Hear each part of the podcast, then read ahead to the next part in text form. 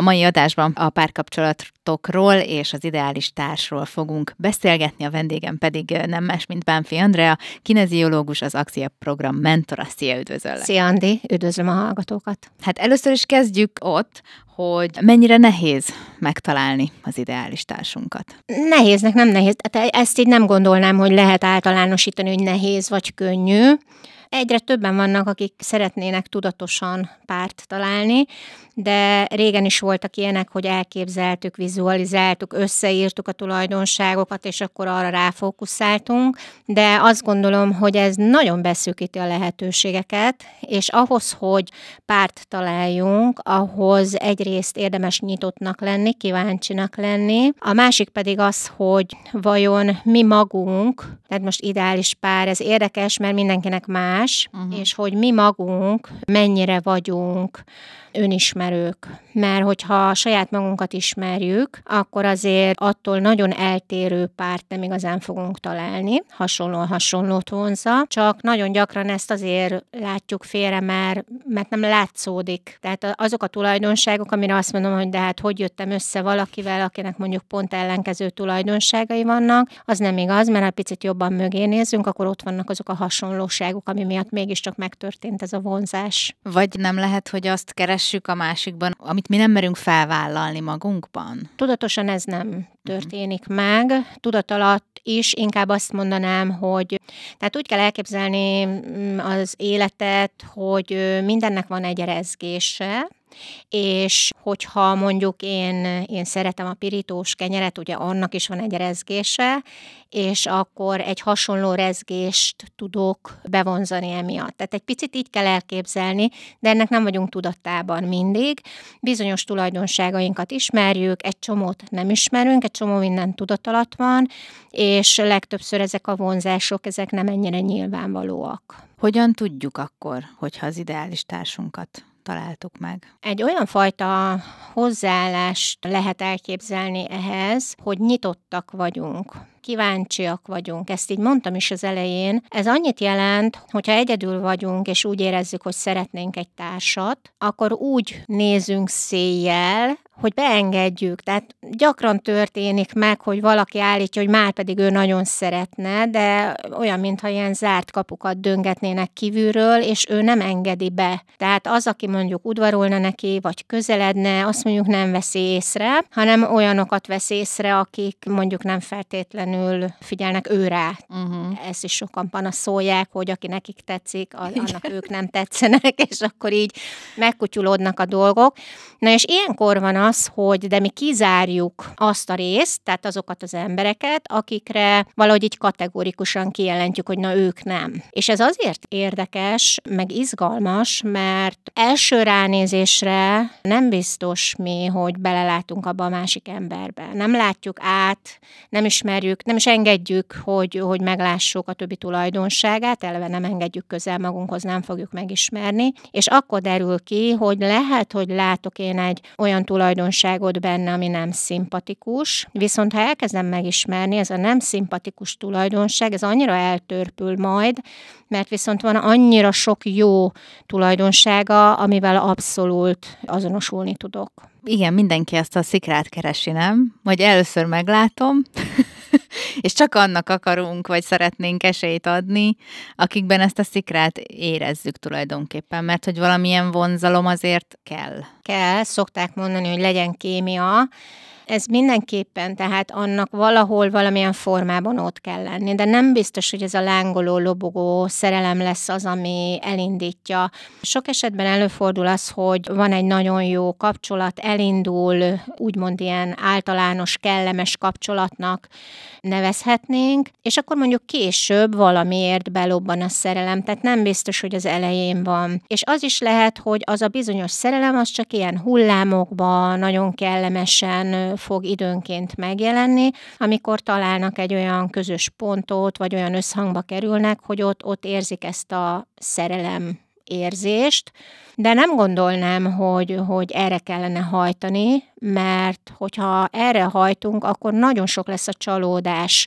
Sok nő ügyfelem van, akik ugye azt panaszolják, hogy akik nekik tetszenének, azok az úgynevezett macsó típusok, akik nagyon tudnak udvarolni, nagyon romantikusak, fergeteges kapcsolatokat tudnak produkálni, Viszont az úgynevezett biztonságos férfiak meg lehet, hogy unalmasak. És ez nem igaz. Tehát ezek már megint olyan kategorizálások, amibe belebukhatunk, mert nyilván, hogy ez a macsó típus, ez a vadászó típus, ez egy kicsit úgy az ösztöneinkben is benne van. Meg izgalmasabb. É, izgalmasabb, igen, tehát a nők, nők nagyon romantikusak, tehát mi szeretjük azt, ha udvarolnak nekünk, ha körbe rajonganak bennünket, és hogy ezt ugye tudtunkra adják, és hogyha egy olyan típusú emberrel találkozunk, aki nem ilyen, tehát ő nem annyira romantikus, viszont más területen viszont meg egész jópofa dolgokat tud művelni. Tehát azért mondom, hogy ennyire kritikusan hozzáállni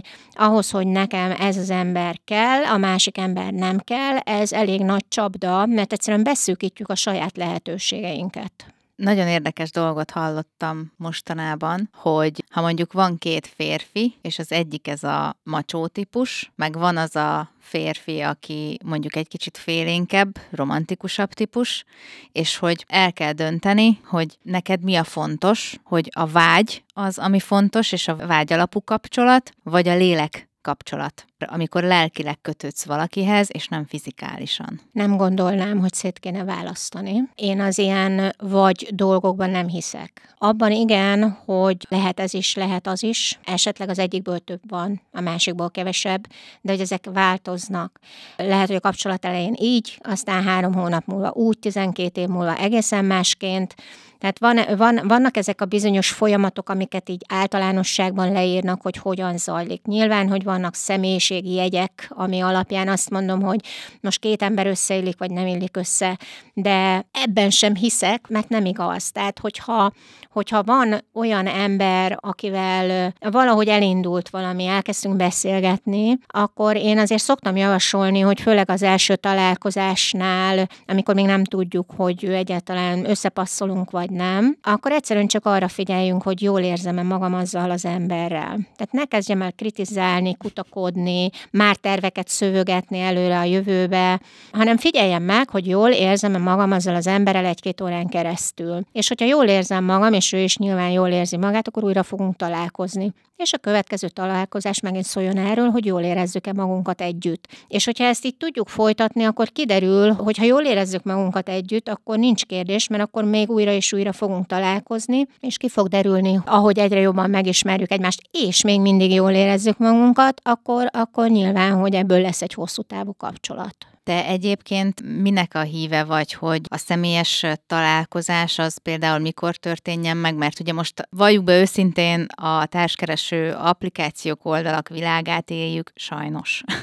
szóval meddig tartson az a beszélgetés? Most csak egy saját példát mondok, hogy nekem is volt olyan, hogy nem tudom, két hétig, három hétig beszélgettem valakivel, és így szimpatikusnak tűnt, stb., de ugye találkoztunk élőben, és hát annyira nem volt lehengerlő élőben, meg annyira nem éreztem a kémiát sem. Tehát, hogy én erre gondolok, hogy te mit mondasz, hogy egy ilyen esetben mi az, amit így szem előtt kell tartanunk. Hát most gondold el, hogy online térben bármit mondhatunk magunkról. Ez az úgynevezett átérző képesség, hogy én, én megérezzem a másik embernek a jellemét, a hangulatát, hogy ő most igazat mond, vagy nem mond igazat, ez, ez nem. Tehát ezt szerintem ezt nagyon profi szinten kéne nekünk ahhoz művelni, hogy online térben ezt fel tudjuk térképezni. Lehetséges egyébként, ha valaki nagyon sokáig csinálja, csak addigra, mert lehet, hogy megunja ezt az online társkeresést, mert itt pont fordítva történik minden. Tehát régen, amikor mondjuk bementünk a diszkóba, vagy egy szórakozó helyen megláttad azt a valakit, akkor ott már történt egy olyan szemkontaktus, ott már kialakult egy kép, ami miatt a következő lépést megtettük. Na most az online térben valamit olvastunk, valamit hallunk, lehet, hogy tényleg tök szimpatikus az illető, de ehhez elkezdünk képeket hozzátenni, sztorikat hozzátenni a saját kis elvárásainknak megfelelően, és ezek már eltérhetnek annyira a valóságtól, hogy persze, hogy utána csalódás lesz a vége. Tehát itt az elvárásokkal kell nagyon csínyán bánni, és ez nehéz. Tehát hallok egy hangot, régen én is próbálkoztam ilyennel, de abban az időben ez még nagyon izgalmas volt, mert abszolút nem ez a fajta mód volt, hanem ilyen telefonon keresztül tényleg volt az embernek egy hangja, mhm. pár mondat leírás, ami arról az illetőről szólt, és ezeket így az ember elkezdi összerakni. És én többször is rájöttem arra, hogy a hang azért, hogy egy hangtól elájulj el, hogy az milyen sokszor csalódást tud okozni, mert, mert oda megint hozzá. Tehát van egy orgánum, amire azt mondod, hogy wow, ez aztán igen, és aztán meglátod az életet, és kiderül, hogy te jó ég, ez a kettő mennyire távol el egymástól. Tehát széjjel szedjük a dolgokat, holott egy ember komplex. Egy embernek van hangja, van kinézete, van viselkedése, vannak szokásai, és akkor, amikor az online térben itt az elején beszélgetünk, akkor ennek csak egy része jön át, és mondom, a többi a sztori lesz. Tehát, hogyha itt meg tudjuk tenni azt, hogy ne legyenek elvárásaink, hanem nagyon-nagyon lecsumpítjuk ezt az egészet, én, én azt tartom, hogy amikor már azt érzem, hogy igen, most már kíváncsi vagyok rá, akkor nyugodtan lehet találkozni. Már leszűrni, hogy ki hazudik, ki nem hazudik, most akkor miért beszélgessek vele hónapokon keresztül, és majd akkor derül ki, hogy, hogy most mekkorákat lódított, vagy pedig azt mondom, hogy igen, találkozzunk, és akkor nézzük, hogy mi van benne meg tulajdonképpen az a baj, talán a mostani generációval is, meg, meg az ismerkedéssel, hogy tulajdonképpen megfordultak ezek a dolgok, hogy szerintem már nagyon sok férfi elvárja, hogy a nő menjen oda hozzá. És az a baj, hogy a nők meg még mindig úgy működnek többségében szerintem, hogy szeretné, hogyha ha ő hozzámennének, de ugye itt is nagyon-nagyon sok minden közre játszik. Nem szeretnénk, ha visszautasítanának, mert az milyen, hogyan kezeljük egyáltalán a visszautasítást. Tehát, hogy itt azért nagyon sok mindentől függ, hogy aztán két ember például pont lehet, hogy összenéz egy szórakozó helyen, vagy bárhol moziban akár, de a másik nem mer oda menni, vagy nem meri Igen. megszólítani, mert, mert már sajnos nem. Mert már sztorikat sző, hogy de mi van, ha. Igen. Igen. Az emberi jellemvonások, ami létezik, és azt mondom, hogy úgy jellemző ránk, amiket te is mondtál, hogy például egy férfi általában mondjuk úgymond a vadásztípus, a nő pedig a, a vad, reméljük nem űzött vad, de hanem, hanem hogy igen, tehát hogy ezek a szerepek azért ott vannak, tehát egy nőt meg kell hódítani, egy nő szívéhez közel férkőzni, és hogyha a férfi ezt nem jól csinálja, akkor, akkor elriasztja vele a nőt. Na most az, hogy ezek a szerepek kezdenek megváltozni, hát ezt nem tudom hova fog fajulni, hát azért használom ezt a szót, mert, mert valóban, hogyha így folytatjuk, valóban megváltozunk, és valóban eltűnnek ezek a bizonyos szerepek, ami, hogyha összeolvad, akkor már teljesen más lesz itt minden. Az én képemben még mindig az van, hogy egy, egy férfinak is megvan a szerepe, és egy nőnek is megvan a szerepe, de vannak átjárások. Na most az, hogy egy nő kezdeményez, abba sincs semmi rossz, de ott lehet, hogy felborulnak ezek a szerepek, hogyha a nő kezében van az irányítás, és mondjuk egy olyan férfit talál magának, aki vevő erre, akkor ott fel tudják egymás között ezt osztani, tehát ott, ott nem lesz ebből gond. A gond abból lesz, mint például az anyagi helyzetből, hogy nagyon sokan megvannak azzal, hogy mondjuk a nő az, aki többet keres, a férfi kevésbé. És ebből nem szokott probléma lenni, ha nem csinálnak problémát belőle, mert miért gond ez. Na és itt jön képbe az, amit te mondasz, hogy probléma ott fog keletkezni, hogyha valaki azt mondja, hogy de a férfinak kellene eltartani a családot, az ő dolga, és ebből a szempontból viszont nagyon sokat változott a világ. És ezek már, ezek már vitákat fognak szülni, és itt már az, hogy most ki a domináns, ki vezeti a másikat, hát itt, itt nagyon fel tud borulni, és a rengeteg konfliktust tud szülni, de ez sem folyamatos. Tehát azt mondom, hogy van, aki mondjuk egy vezéregyéniség, de nem biztos, hogy minden területen az. Tehát, hogy itt, itt is meg lehet a, találni azt, hogy az a lényeg, hogy az a két ember tudjon passzolni, az a két ember ezeket el tudja fogadni egymásban, és ezt nagyon jól ki tudják egészíteni egymást, és nem gondolnám, hogy ebből konfliktust kéne csinálni, hogy ki kezdeményez, ki nem kezdeményez, ki vezet, ki nem vezet. Ezt nagyon okosan sok-sok megbeszéléssel, elfogadással szerintem jól lehet csinálni. Hát meg igazából tényleg a kiegyensúlyozottság is szám számít, mert például most, ha ennél a példánál maradva, hogyha nő keres többet, a férfi mondjuk kevesebbet, akkor a nő meg engedje meg azt, hogy legalább otthon a férfi férfi legyen. Tehát, hogy akkor ne az legyen, hogy otthon is mindent egyedül akar megcsinálni, polcot felfúrni, vízvezetéket szerelni, meg hasonló dolgok, meg egyedül intézni ezeket a dolgokat, hanem akkor engedje meg más területen, hogy a férfi, hát férfi legyen. De ez is egy ilyen marha nagy általánosítás, és az a baj ezekkel, hogy mindig a külső dolgok miatt gondoljuk azt, hogy valami szégyen. Holott, hogyha mi azt elfogadjuk, és mi így szeretnénk élni, és rendben vagyunk magunkkal, akkor tulajdonképpen nem kéne, hogy érdekeljen, hogy most mások mit gondolnak. Hát egy párkapcsolatban főleg, tehát egy párkapcsolat egy, egy olyan intim kapcsolat, ami tényleg két emberről szól, és az ő egyességükről, tehát hogyan tudnak úgy együttműködni, együtt élni,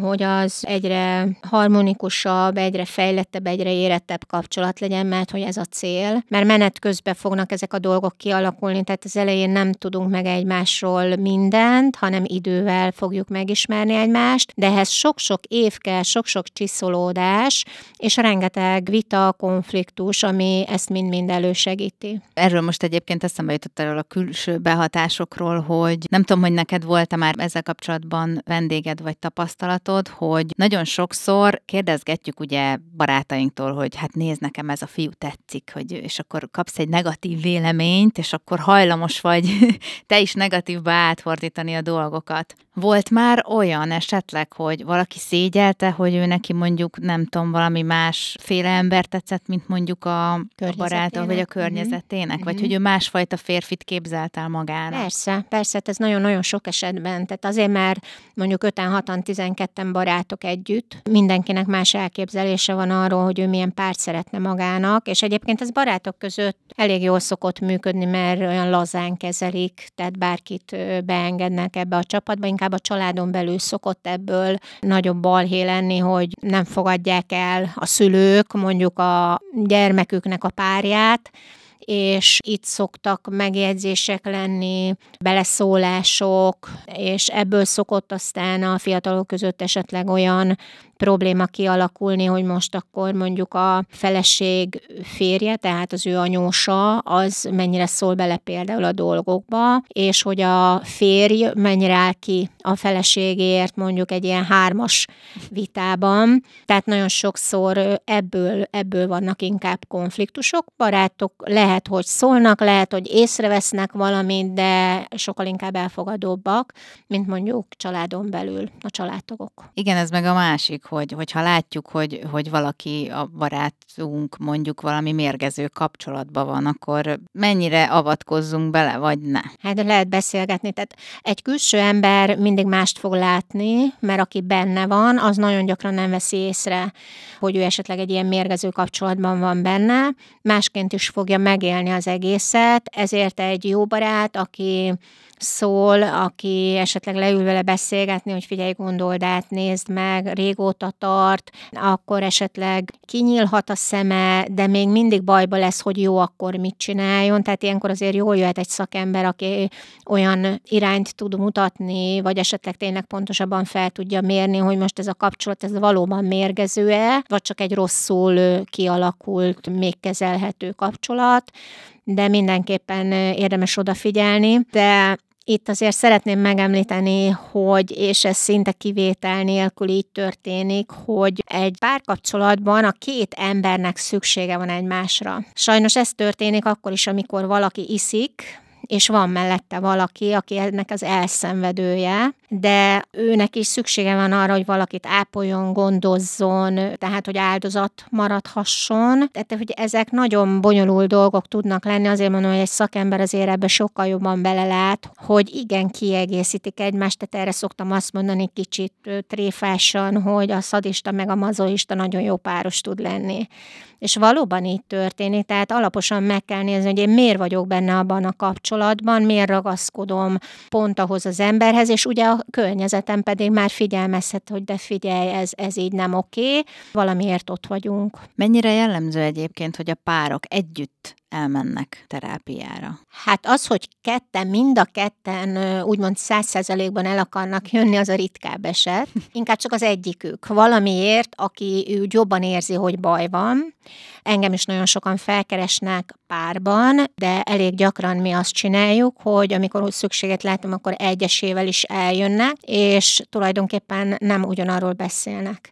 Tehát amikor azt mondja az egyik, hogy de ő ezt és ezt érzi egy kapcsolatban, a másik meg azt nem érzi problémának, ő mást érez problémának, tehát kezdenek elbeszélni egymás mellett, és ilyenkor nagyon jó tisztázni, amikor mind a ketten ott vannak, hogy akkor nézzük, hogy mi az, amit az egyik érez, mi az, amit a másik, és nagyon gyakran megjelenik ez, hogy nem, a nők szokták panaszolni, hogy a férfiak nem igazán tudnak beszélni az érzelmeikről.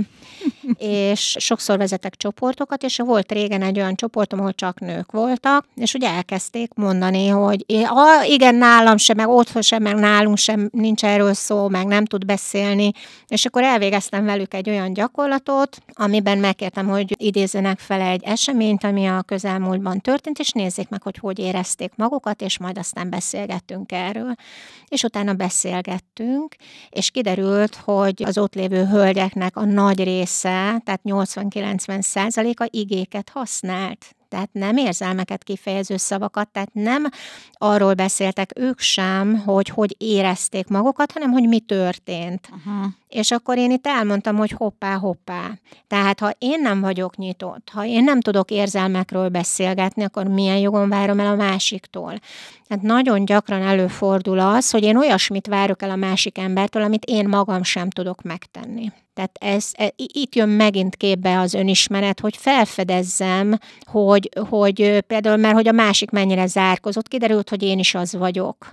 Hogy a másik mennyire nem tud kérni. Kiderül, hogy én se tudok kérni. Tehát amikor így, így felfedezem azt, hogy, hogy engem miért zavarnak a másiknak a reakciói, a viselkedés formái, akkor kiderül, hogy azért, mert nekem is problémám van vele. Meg hát, hogyha csak elmondjuk, hogy mi történt, akkor az meg már vádaskodás inkább, nem? Mármint, hogy olyan szempontból, hogy te ezt és ezt csináltad, és... Ja, hogyha egymásról... Ha egymá... igen, tehát, amikor... hogy ugye mondtad, hogy igéket használtak, tehát, hogy leírták, hogy Nem, magukról beszéltek, ők ott magukról, magukról beszéltek, uh-huh. hogy ezt csináltam, ez történt. Aha, aha, aha. Nem azt mesélték el, hogy hogyan érezték magukat. Aha. Egyébként ettől függetlenül sem szeretnek kommunikálni, nekem legalábbis az a tapasztalatom a férfiak, tehát, hogy ők még ennyit sem mondanak, hogy... Ők hogy... szintjén beszélgetnek, tehát ők nem fogják Igen. körbefont, nem tudom színesíteni a mondataikat, elég tényszerűen tudnak gondolkozni, tényszerűen viselkednek, cselekszenek, így hoznak döntést. Hát a férfi egy női agy nem egyforma. Hát nem. Tehát ezt tudomásuk kell vennünk, és hogyha valaki ennek utána néz, akkor, akkor tökéletesen meg fogja érteni, hogy miért így működünk. És, és ez nagyon fontos egy párkapcsolatban is, hogy értsük azt, hogy a férfi nem ellenünk teszi, amit tesz, nem minket akar kinyírni, nem igaz, hogy nem szeret, csak másként csinálja, mint ahogy mi elvárjuk. És itt megint az elvárások vannak, tehát, hogy nyitott vagyok, kíváncsi vagyok, érdeklődő vagyok, vagy pedig azonnal kritizálok, támadok és elvárásokat támasztok a másikkal szemben. Igen, most eszembe jutott ez a hát vicc, vagy mém, vagy nem tudom, amikor ugye a feleség mondja, hogy nem mondtad már mióta, hogy szeretlek, és akkor ugye erre a férfi válasz az volt, hogy majd ha változik valami, akkor szólok. Igen, igen. Tehát, hogy ez, ez így teljesen, teljesen ilyen. Egy icipicit még visszakanyarodva a társkeresésre. Nagyon sokszor hallom azt, hogy, hogy azt mondják valakinek, aki mondjuk már régóta nem talál párt, hogy biztos, hogy, hogy valami még nincs rendben veled, meg hogy nem tettél helyre valamit magadban, és majd, hogyha ha minden rendben lesz, akkor, akkor megtalálod a, az ideális társadat. Szemben azzal, hogy látsz magad körül olyan embereket, akik depressziósak, lent vannak a béka feneke alatt, és mégis kapnak egy párkapcsolatot, egy jó párkapcsolatot, akkor most itt hol van a... Tehát, hogy én, én, ezt, én ezt így nem tudom hova tenni. Nem tudom, hogy te ezt, ezt hogy látod, ezt a helyet. Most azért, mert valaki tudatos életet él, jó önismerete van, az még nem azt jelenti, hogy akar is párkapcsolatot, de az is lehet, hogy akar, de ő tudat alatt nem akar. Tehát tudat alatt olyan félelmei vannak, amik, amik abszolút nem fogják lehetővé tenni, hogy beengedjen az életébe egy férfit. Ez például előfordulhat olyankor, hogy valakinek egy elég csúnya szakítása volt, nem tud túllépni rajta, aztán mondjuk idővel úgy gondolja, hogy túllépett rajta, de hát nem csinált vele semmit, igazából csak lesöpörte a szőnyeg alá, és mondjuk olyan sérelmek érték, amit köszöni szépen, de nem akar még egyszer megélni, és emiatt be fog zárni és közben meg azt hiszi, hogy de igen, milyen jó lenne egy, újra egy társat találni magának, és még az is szokott ilyenkor probléma lenni, hogy elég sokáig dédelgeti ezeket a sebeket, és aztán elmondja, hogy ő neki jó egyedül. Tehát ezt, ezt milliószor hallottam már, hogy ő tökéletesen el van, neki nem kell pár, ő nagyon jól érzi így magát. Na most itt azért lehet, hogy megkérdőjeleznénk azt, hogy felelősség, alkalmazkodás, nem feltétlenül jelenti azt, hogy mindenki, aki egyedül akar lenni, vagy szingli életet akar, az, az felelőtlen. Tehát ez nem így van. Inkább azt mondom, hogy azért, ha valaki ezt kijelenti, hogy ő köszöni szépen jól el van egyedül, akkor ott lehet, hogy a mélyére kéne ásni egy kicsit a dolgoknak, hogy miért építette fel ezt a bástyát maga köré, és hogy valóban ez egy nagyon nyitott, nagyon érdeklődő, egyébként meg jól érzi magát a saját bőrében emberről van szó,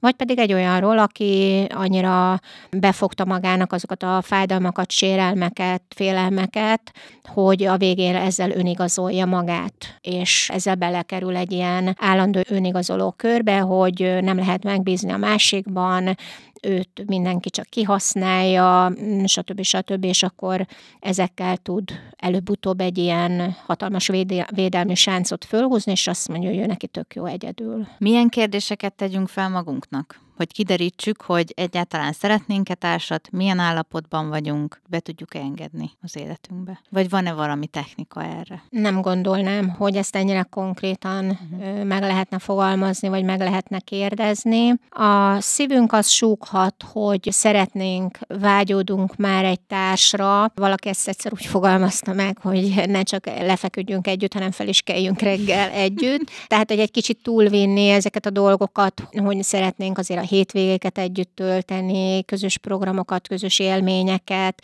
megosztani egymással, és amikor ezek a vágyak megszületnek, akkor, akkor megérkezik, megérkezik a társ, de ezek a vágyak nem mindig születnek meg ennyire tudatosan, hanem úgy érezzük. És itt van megint az a kulcs szó, hogy tudatosság, hogy mennyire vesszük ezt észre, hogy már kezd megszületni ez az érzés, amiről te is beszéltél, ez a vágy, tehát hogy mennyire tudatos ez, mennyire jelenik meg már a fejünkben, akár gondolatként is, vagy pedig spontán, egyszer csak azt veszük észre, hogy wow, benne vagyunk egy szerelemben, ott van mellettünk egy olyan ember, akivel tök jó együtt lenni. Fel lehet erre készülni, de azt gondolom, hogy a tudatosság nagyon sokat segít. Nem hiszem, hogy így kérdésekkel fel uh-huh. lehet készülni ilyesmire. Érdekes egyébként, hogy mennyire rá tudunk azért erre görcsölni néha. Igen, és pont ezt szokta herjasztani a dolgokat, hogy annyira akarunk valamit, hogy szó szerint, ahogy mondod, begörcsölünk, behúzódunk, és abba, abba nem fér bele más senki.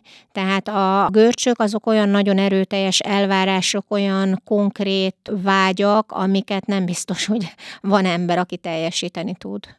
Hát igen. Mi az, amit tanácsolsz azoknak, akik most keresik a társukat? Hogyan vértezzék fel magukat? Ne vértezzék fel magukat, legyen legyenek nyitottak, legyenek kíváncsiak, elfogadóak, mert az a fajta félelem, ami ilyenkor esetleg nem engedi be a társat, az általában abból van, hogy nincsenek meg a határaink, tehát nem érzem, hogy én mikor mondhatok nemet, vagy mikor mondhatok igent egy közeledésre például, tehát ha én nem érzem magamat biztonságban, akkor valószínű, hogy sok ilyen tévútra fogok rálépni. Akkor mindenkinek kitartást kívánunk, és boldogságot a jövőben. Kíváncsiságot és nyitottságot. Igen. Így van. Köszönöm szépen, hogy itt voltál. Én is köszönöm.